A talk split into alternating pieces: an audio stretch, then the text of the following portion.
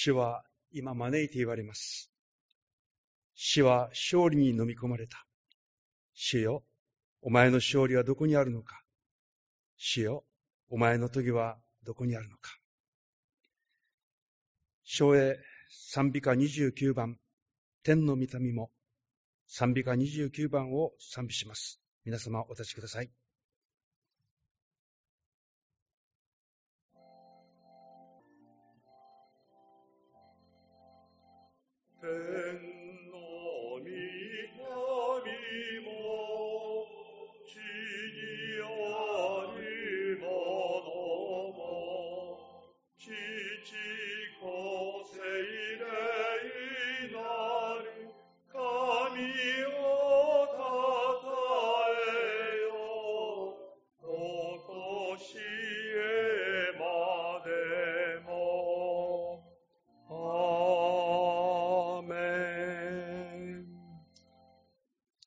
座りください。司会者がお祈りをいたします。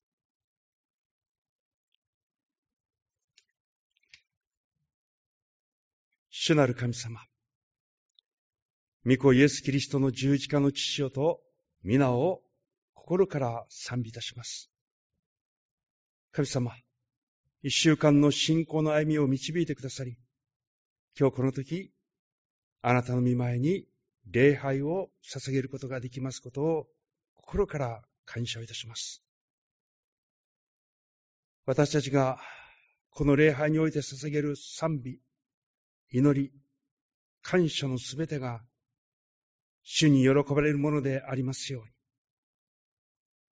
あなたの御言葉をお聞きする喜びを私たちに与えてください。今日、場所は異なりますが、私たちは、あなたの身体である教会にしっかりと組み合わされ、結び合わされて、あなたの御心の標準にまで成長できますようにお祈りをいたします。そして、私たちが皆整えられて、神と人と教会に仕え、また奉仕に参加する喜びも増し加えてください。この礼拝で奉仕される説教者と奉仕者を支え守り、精霊に満たして用いてくださり、あなたの栄光を表してください。主イエス・キリストの皆によってお祈りをいたします。アーメン。主の祈りをご一緒にお祈りいたします。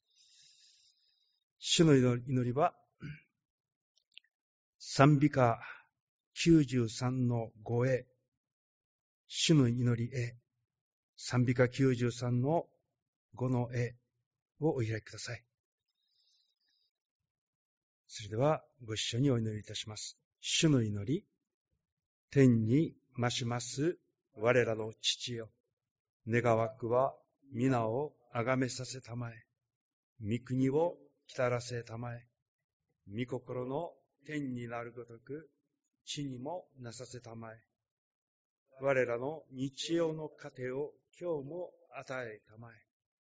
我らに罪を犯す者を我らが許すごとく、我らの罪をも許したまえ。我らを試みに合わせず、悪より救い出したまえ。国と力と栄とは限りなく汝のものなればなり。アーメン。詩篇を購読します。詩篇6編1節から11節です。賛美歌の後ろから開いていただいて、詩篇6編1節から11節賛美歌の後ろから開いていただいて8ページです。展示の購読詩編は12ページでございます。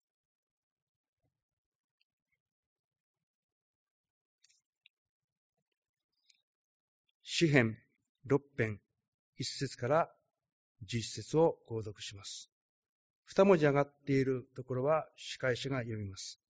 二文字下がっているところは皆様ご一緒に唱和してください。ゴシック二文字のところは皆様と司会者が一緒に唱和します。それでは、詩編六編一節から十一節を購読します。指揮者によって伴奏付き、第八章、参加ダビデの詩。主よ、怒って私を責めないでください。主よ、憐れんでください。私は嘆き、悲しんでいます。主よ、癒してください。私の骨は恐れ、私の魂は恐れおののいています。主よ、いつまでなのでしょう。主よ、立ち返り、あなたの慈しみにふさわしく、私を救ってください。死の国へ行けば、誰もあなたの名を唱えず、読みに入れば、誰もあなたに感謝を捧げません。私は嘆き疲れました。夜ごと涙は底に溢れ、寝床は漂うほどです。苦悩に私の目は衰えてゆき、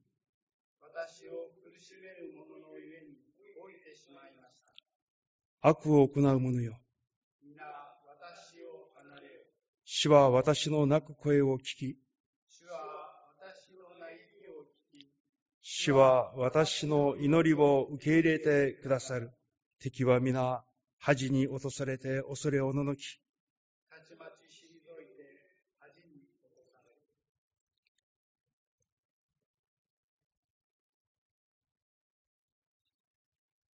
回収祈祷をしていただきます。最初にお祈りいたしますので、続いて皆様ご一緒にその場所でお祈りいたしましょう。父なる神様、御子の十字架の父よと皆を心いっぱい賛美いたします。へりくだった心と感謝を持ってあなたの見舞いに出ております。あなたの御言葉を聞く喜びを私たちにお与えください。この礼拝が精霊に導かれ、捧げる祈り、賛美、感謝のすべてが主に喜ばれますように。あなたの体である教会に私たちはしっかりと組み合わされ、結び合わされて、神の御心にまで成長することができますように。そして、私たち一人一人が整えられて、神と人への奉仕に喜んで参加できますように導いてください。今日、御言葉を取り継いでくださる石崎義人先生を尊く用いてご栄光を表してください。主イエスキリストの皆によってお祈りをいたします。アーメン。皆様ご一緒にそのところでお祈りを捧げてください。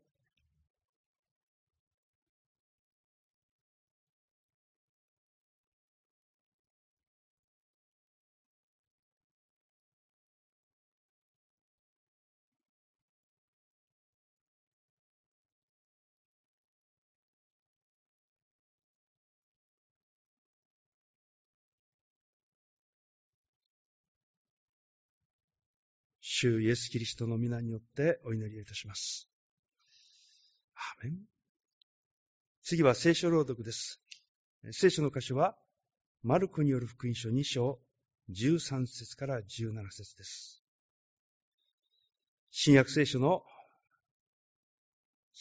64ページ、64ページです。展示聖書は11ページになります。もう一度聖書の箇所を申し上げます。マルコによる福音書2章13節から17節読んでいただきます。マルコによる福音書2章13節から17節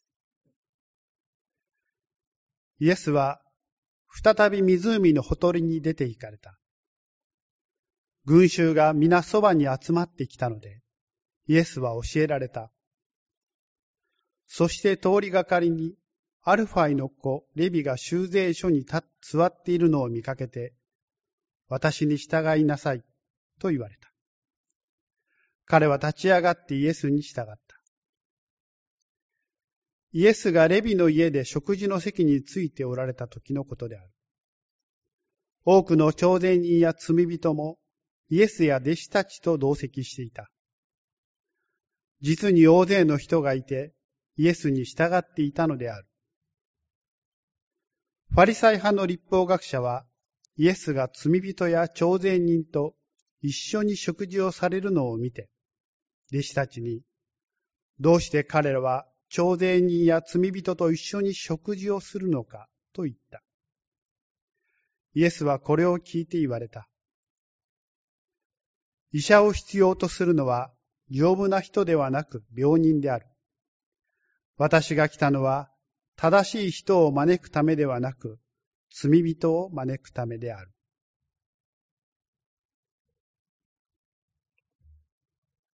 皆様ご一緒に、使徒信条を告白します。使徒信条は賛美歌93の4の1へにあります。賛美歌93の4の1へです。皆様、お立ちください。使徒信条ご一緒に、我は天地の作り主、全能の父なる神を信ず。我はその一人子、我らの主、イエス・キリストを信ず。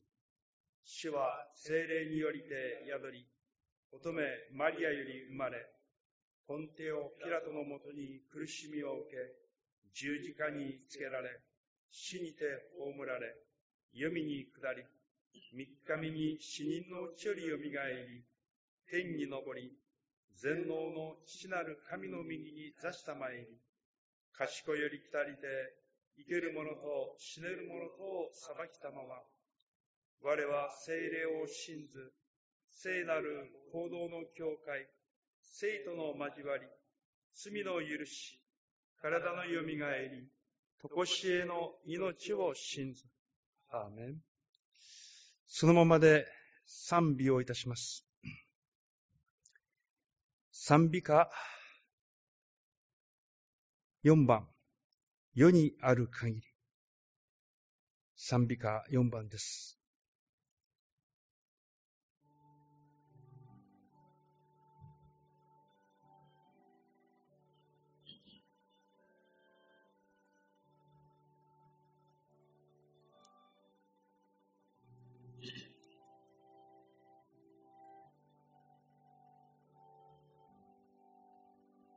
世にある限りの言葉をもて恵みの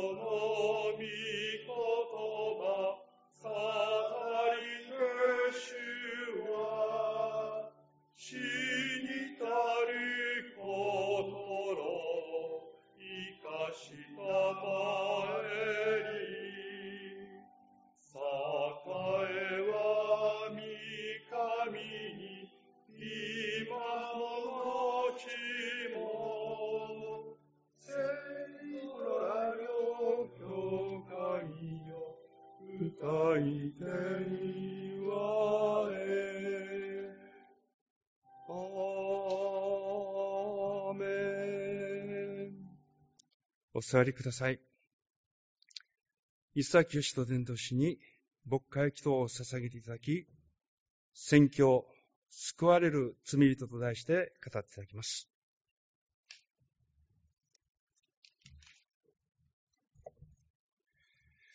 お祈りいたします。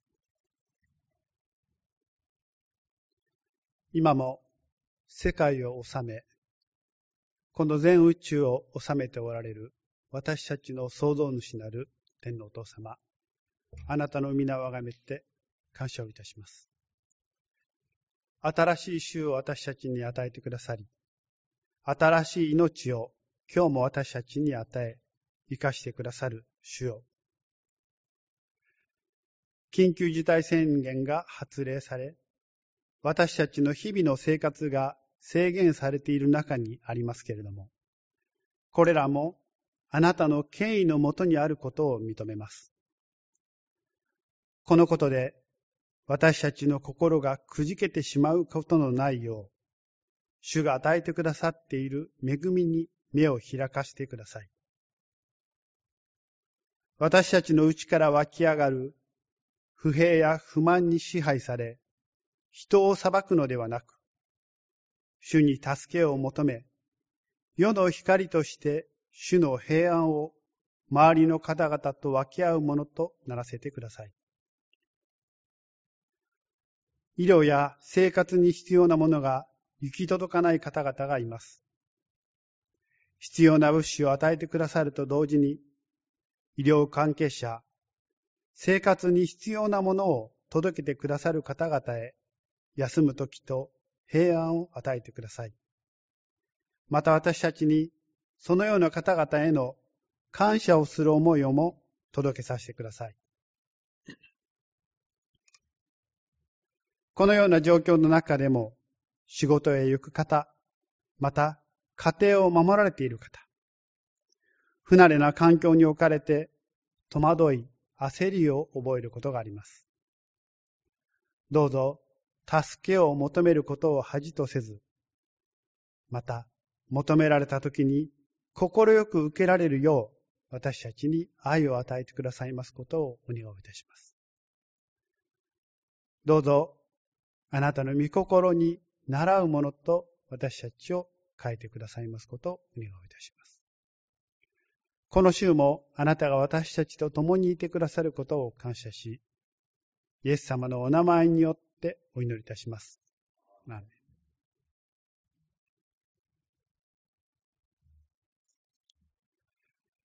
コロナウイルス感染拡大防止のため、先週の礼拝以降、教会での集会はすべて休会となっています。礼拝と祈祷会は教職のみで行っています。今私は神戸中央教会の礼拝堂の講談からこのメッセージを届けていますけれども、私の前にある回収席には一人も人が座っておりません。一番奥の席に池口新学生が座っているのが見えるだけです。このようなコロナウイルスが広まって、私たちの生活が制限される事態となったとき、神様はこのような事態も掌握することができると言われることがあります。それではまるで神様の予期せぬ事態が起こっているように聞こえます。神様が許されなければ、ウイルスが活動することはありません。この事態は最初から神様が掌握されていると私は信じています。このように言うと、神様が私たちの不幸になるようなことをするのか、そんなはずはないでしょう、と言われる方がおられます。戦争についても同じようなご意見を言われる方が私の周りにはおられました。そう言われる方のお気持ちはわかります。皆さんはどのように信じておられるでしょうか？今日の聖書箇所に出てくる人たちは、また私たちは、それぞれの信仰を通してし通して通してでしか神様がどのようなお方なのかを見ることができません。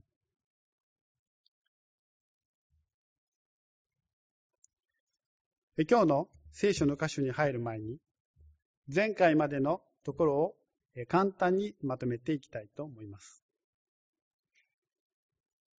マルコによる福音書の最初の方から、イエス様は福音を述べ伝え始められまし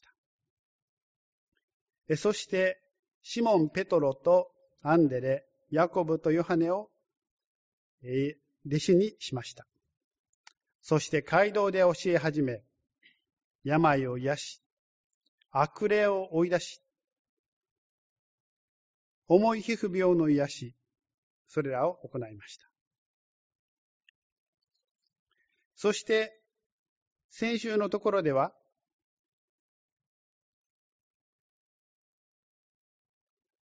あごめんなさい。先月のところでは、イエス様は、ご自身が神であることを示されました。それは、罪を許す権威を持っていることを表されたからです。罪を許す権威は神にしかないものです。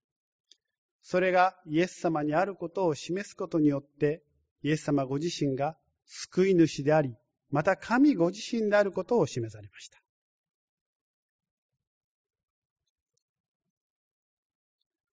今日はその続きでありますけれども、今日の聖書の箇所はこのように始まります。イエスは再び湖のほとり、えー、湖に出て行かれた。イエスは再び湖のほとりに出て行かれた。という出だしで始まります。再び出て行かれたという言葉から、イエス様は再出発されたという印象を受けます。ここからイエス様の宣教、また伝道と言っても良いですが、それが次の段階へと移ります。何が変わったのでしょうか？余談ですけれども、メッセージの中でたまにメッセンジャーは質問をすることがあります。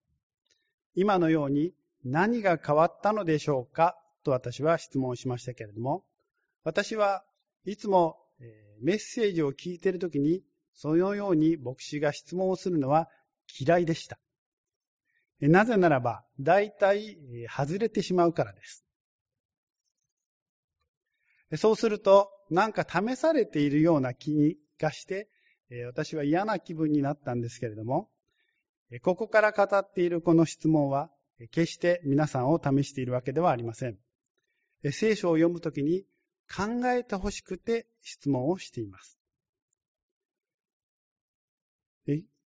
聞いているだけで聞き流してしまうと、それはなかなか自分のものにならないものですけれども、自分で考えながら読む癖がつくと、聖書は大変その奥が深いものであることが分かってきます。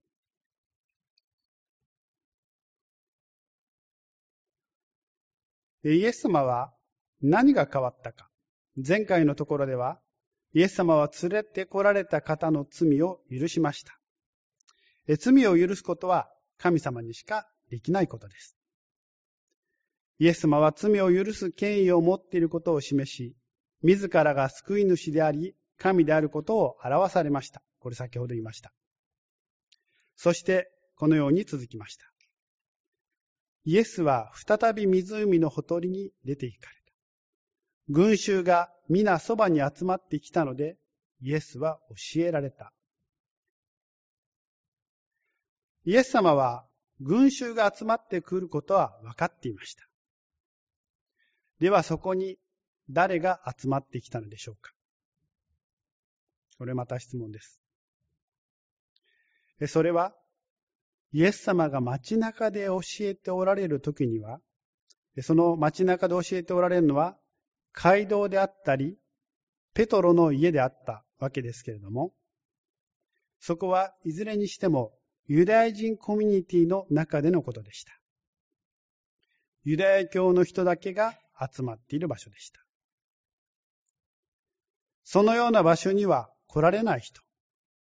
町の中のユダヤ人のコミュニティの中には入ることができない人も、湖のほとりではイエス様の周りに集まってきました。どのような人が集まってきたに来ていたのでしょうか。聖書はこう続きます。そして通りがかりに、アルファイの子レビが収容所に座っているのを見かけて、私に従いなさいと言われた。彼は立ち上がってイエスに従った。イエスがレビの家で食事の席についておられた時のことである。多くの朝鮮人や罪人もイエスや弟子たちと同席していた。実に大勢の人がいてイエスに従っていたのである。町の外、湖のほとりでは、イエス様のところに、徴税人や罪人も集まってきました。この修税所に座っていたアルファイの子レビというのは、十二弟子の一人であり、福音書を書いたマタイのことです。この徴税人が集める税は、えー、マタイは徴税人、税金を徴収する人でしたけれども、その税はイスラエルを属国としていたローマのために集めているものでした。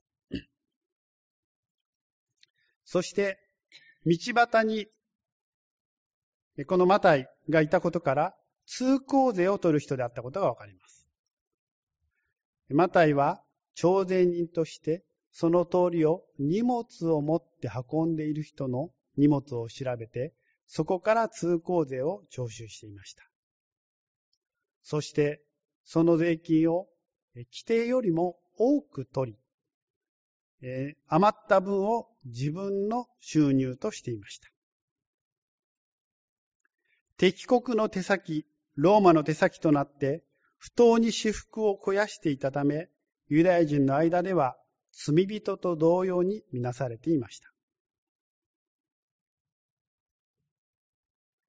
彼らの罪とは何かというと、立法に従っていないこと。日本には法律ありますけれども、彼らは立法と呼んで、聖書の中では立法と呼ばれています。彼らの立法とは、旧約聖書とそこから派生したものなので、それに従わない者、つまり神の言葉に従わない人、それが罪人だということになります。ユダヤ教の教えについて、ユダヤ人たちは家庭で徹底的に叩き込まれます。主にお母さんが厳しく教えるというふうに言われています。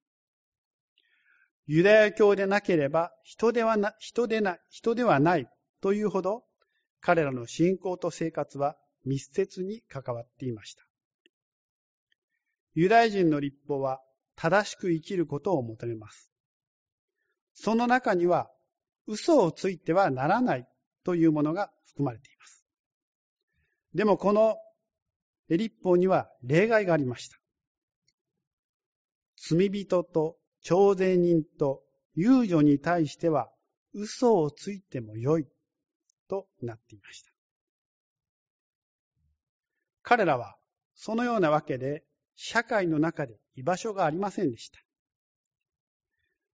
もちろん安息日に礼拝堂で、えー、街道で礼拝をすることは許されませんでした。一度レッテルを貼られてしまうと、そこから復帰するのは並大抵のことではありません。でそれは現代の日本の社会と似ているところがあるのではないでしょうか。朝鮮人の中で特に有名な人が聖書の中にありますけれども、それはザーカイです。ザーカイは朝鮮人の頭と書かれています。ザーカイもイエス様が来た時に見たくて近寄りたかったけれども、周りを見ている人たちにザーカイは無視をされて前に床してもらうことができなかったという記載がありますけれども、そのように朝鮮人はユダヤ人の社会の中では嫌われていました。そのような人たちがイエス様のところへ集まってきました。朝鮮人や罪人は自分たちのコミュニティがユダヤ人の社会とは別にありました。彼らは彼らだけで食事をするために集まることがありました。今日のところでは、イエス様がその中で共に食事をされたことが書かれています。それを見ていたのが、ファリサイ派の立法学者です。ファリサイ派の立法学者は、イエスが罪人や朝鮮人と一緒に食事をされるのを見て、弟子たちに、どうして彼は朝鮮人や罪人と一緒に食事をするのかと問います。このファリサイ派の立法学者ですけれども、ファリサイ派とはユダヤ教の中の一派です。現代のユダヤ教のルーツとなっています。このファリサイという意味は、分離するとか決別するという意味があります。旧約聖書の中にも書いてありますけれども、神様の教えの中にこのようなものがあります。あなたたちは自分自身を性別して聖なるものとなれ。私が聖なるものだからである。神様が言う性別するとは、これも決別するとか分離するという意味です。地上の汚れから自分自身を分離しなさいという意味ですが、ファリサイ派の人はそれを忠実に行おうとしていました。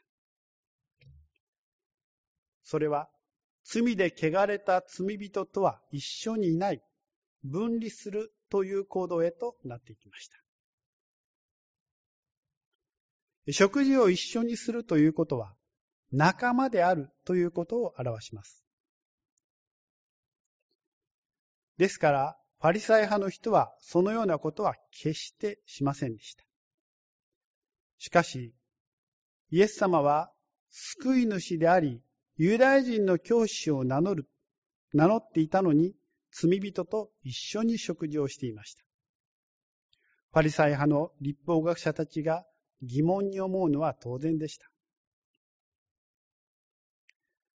ユダヤ人たちは分離することを強調したところから自分たちは神に選ばれた特別な民、先民であるということが強調されるようになります。そして神様が自分たちに与えた掟、立法に違反していないかどうかを確認する役割が立法学者にはありました。そういうわけで立法学者は立法に照らし合わせて、なぜイエス様はそのようなことをするのかと弟子に問います。この時はまだ対決、ファリサイ派の人とイエス様の対決の初期段階だったので、イエス様に直接言わずに弟子に聞いていました。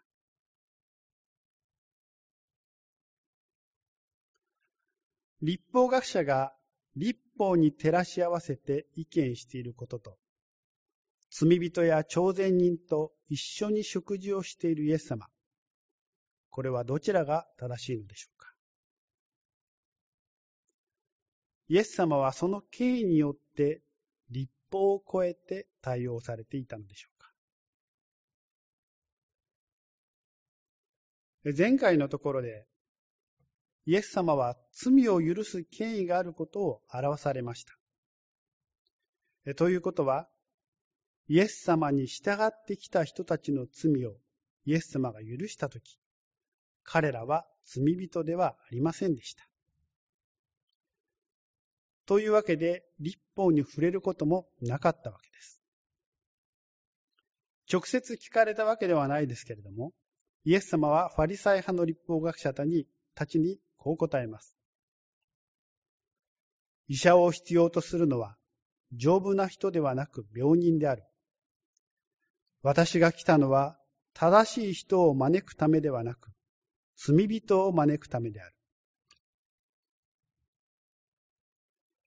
医者は病人を癒します。イエス様は罪人をどうされるでしょうかそうです。イエス様は罪人の罪を許します。そのために罪人も朝鮮人もイエス様に招かれました。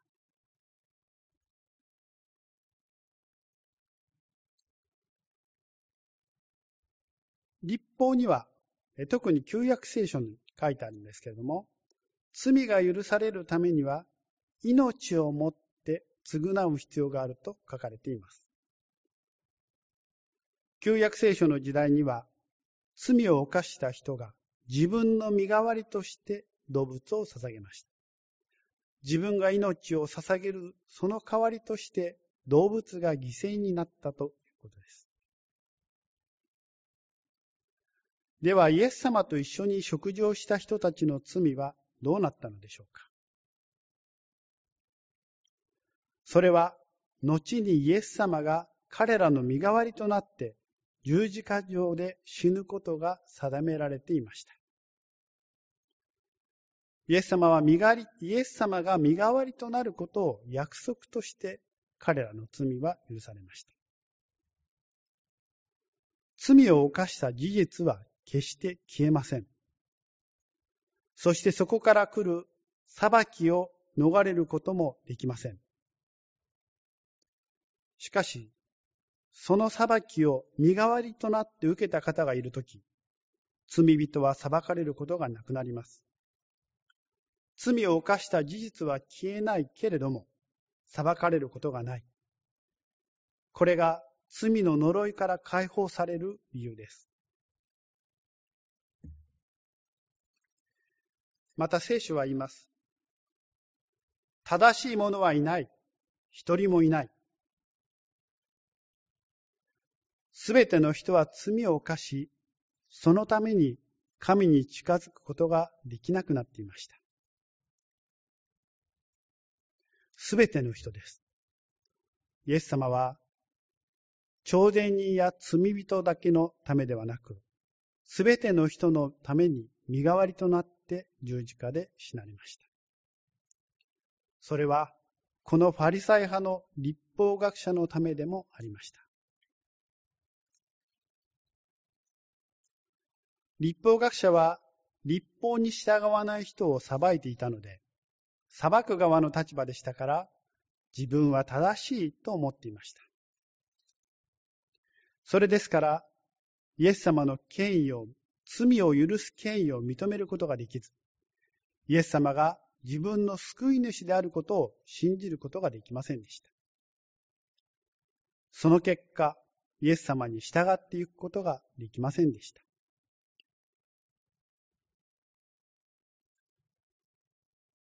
イエス様に従った人たちは、どうしてイエス様に従うことができたのでしょうか？彼らは、イエス様が罪を許してくださるということに飛びつきました。自分が罪人だと思っていたからではないでしょうか？そんな彼らをありのままでイエス様は受け入れてくださいました。マタイが道端の修税所に座っているとき、イエス様は招いて、私に従いなさいと言われました。マタイはイエス様に従うために何かしたわけではありません。イエス様はありのままのマタイを受け入れ、招かれました。マタイは招かれたとき、自分が罪人であるということを社会の反応で思わされていました。家族や友人たちとも関係がなくなり、仲間といえば同じような境遇にある徴税人や罪人しかいませんでした。社会から認められず、孤立していました。そのようなマタイにイエス様は声をかけ招かれました。私たちはどうでしょうか？昔は社会から孤立することを村八部と言いましたけれども、最近ではハブルと言います。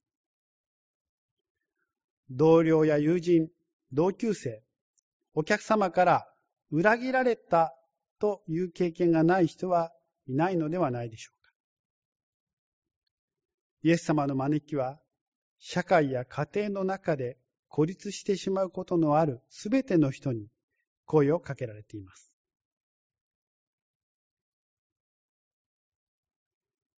あなたはどちらの道を選ばれるでしょうか？マタイや罪人のように罪を許してくださるイエス様に従うか？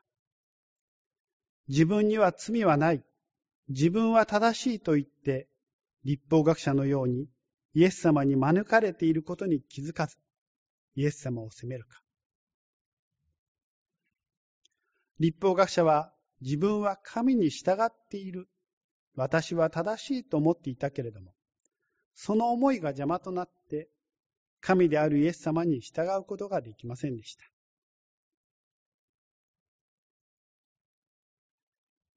神を信じて教会に来ていると思っている私たちも同じ失敗に陥っていることはないでしょうか？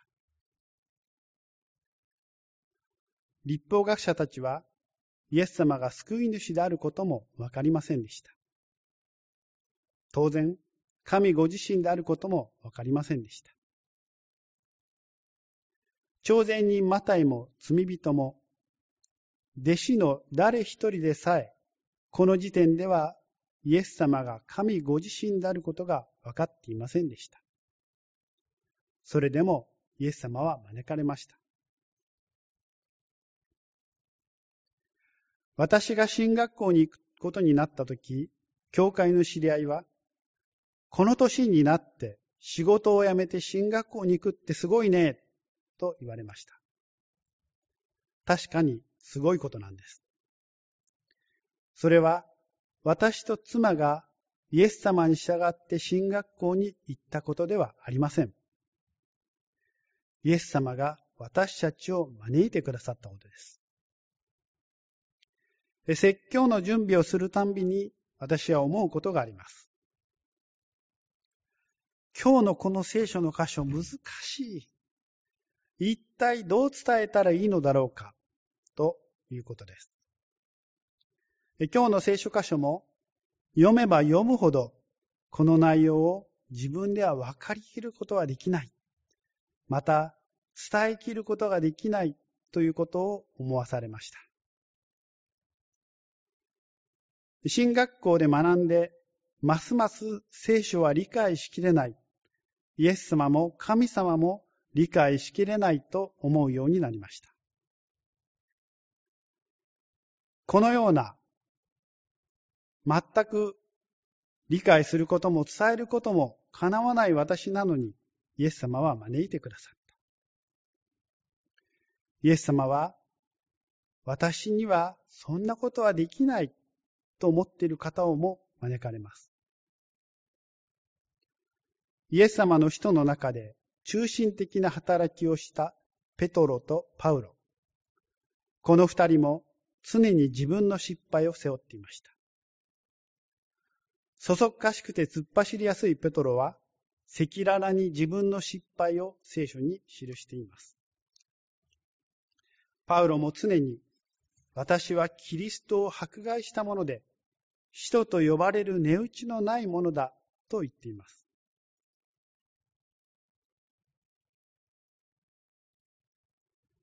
イエス様は新しく出発したことによって、その前まではユダヤ人たち、信仰を持っている人たちを対象に招いていましたけれども、新しく出発した時には、それ以外の人たち、そこでは認められていない罪人や朝鮮人たち、そのような方々を招くようになりました。イエス様は今日もありのままのあなたを招いています。イエス様はわざわざそのために出て行かれました。そして従ってきた人を変えてくださいます。私たちは今日もそれを信じて立ち上がりついていこうではありませんか。今のこの閉塞感の中で辛く感じることがあると思います。そのことを押し殺して感謝する必要はないと私は思います。朝鮮人、罪人たちがイエス様のもとに集められたとき、来たとき、そこでは社会に対する不平や不満が述べられていたことと思います。それでもイエス様は受け入れ、それを聞き、聞くことによって話した人たちを変えてくださいました。イエス様はありのままの私を受け入れてくださる方です。方だからです。私たちの思うところをありのままにイエス様に申し伝えて、今日も従ってこうではありませんか。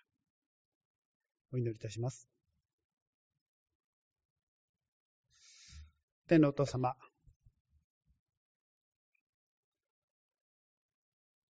イエス様が私たちのためにその町から抜け出て寂しいところへと私たちが近づきやすいようにそのところへと出てきてくださいました。イエス様はこのようなエルサレムからイスラエルからは遠く離れた僻地にまで福音を届けてくださいました。届けられた福音を聞いてもあなたに従う力が勇気がない私たちにあなたは声をかけ招いてくださいました。私たちはよくわからなくても、あなたを信頼して立ち上がることができるように力を与えてください。勇気を与えてください。そしてこの困難な時をあなたと共にあなたの力によって乗り越えるものとさせてくださいますことをお願いいたします。イエス様のお名前によってお祈りいたします。アーメンしばらくご一緒にお祈りいたします。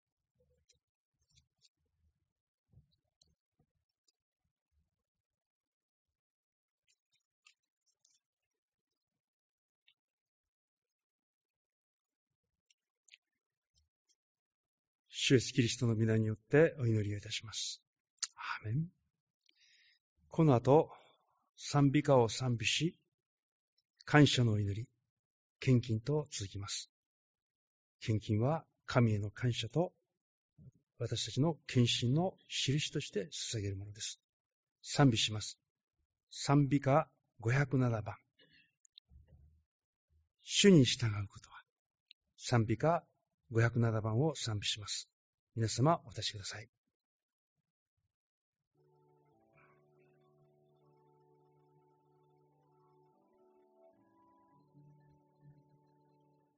主に従うことは、なんと嬉しいこと。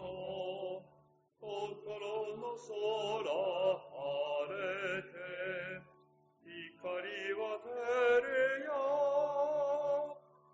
主の後に続き、共に進もう。主の後に続き、歌って進もう。主に従う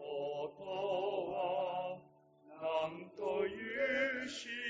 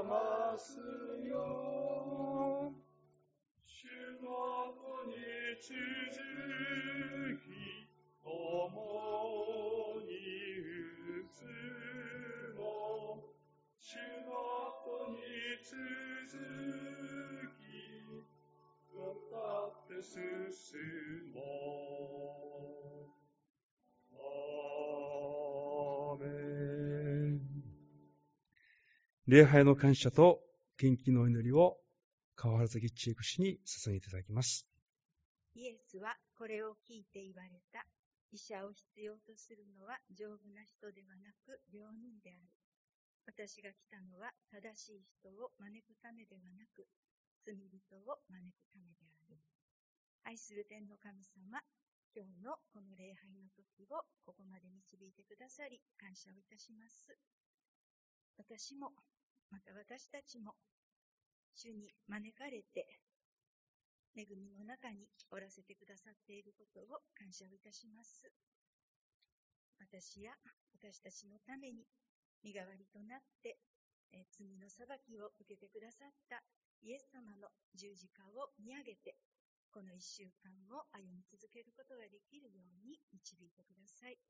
私たちのために死んで蘇ってくださり、今も生きておられる主に従える幸いを覚えて感謝をいたします。この一週間も十字架を見上げつつ、あなたの導きの中に従わせてくださり、あなたの招きに応えて、あなたの証人としての歩みを助けてくださるようにお願いをいたします。あなたに従うこの生活が、まだあなたを知らない方々のために証となることができるように帰り見てくださることをお願いいたします。この日もあなたから預かっている多くの恵みの中から感謝をして、献金の捧ぐものができることをありがとうございます。この献金が主の働きに用いられることを感謝して、愛するイエス様の皆によってお祈りいたします。アーメン。皆様お座りください。曲が流れる中に献金をさせていただきます。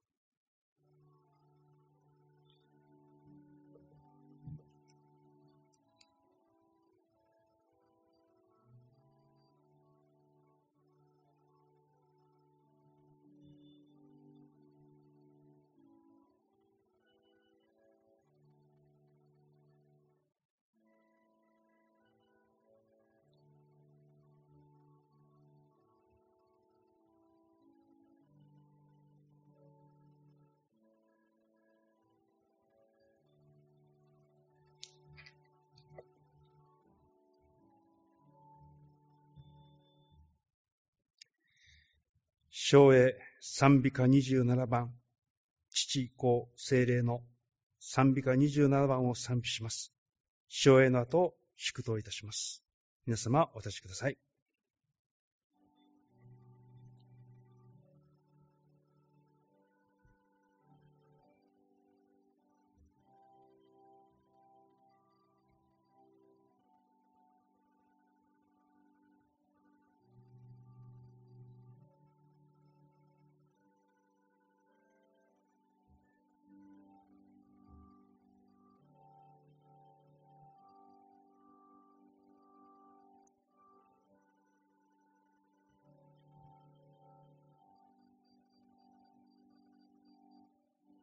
自己聖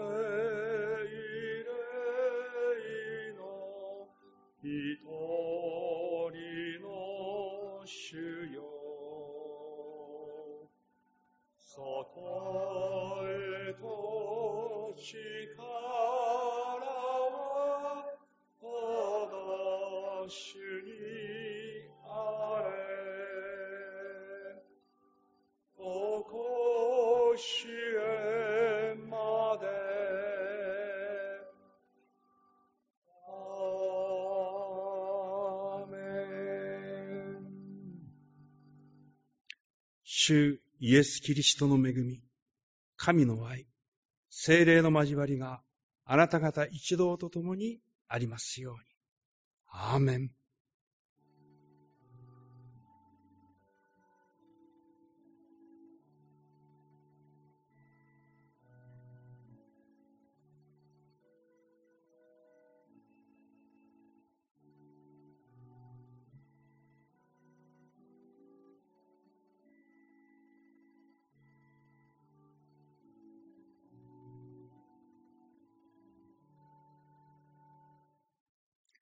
お座りください。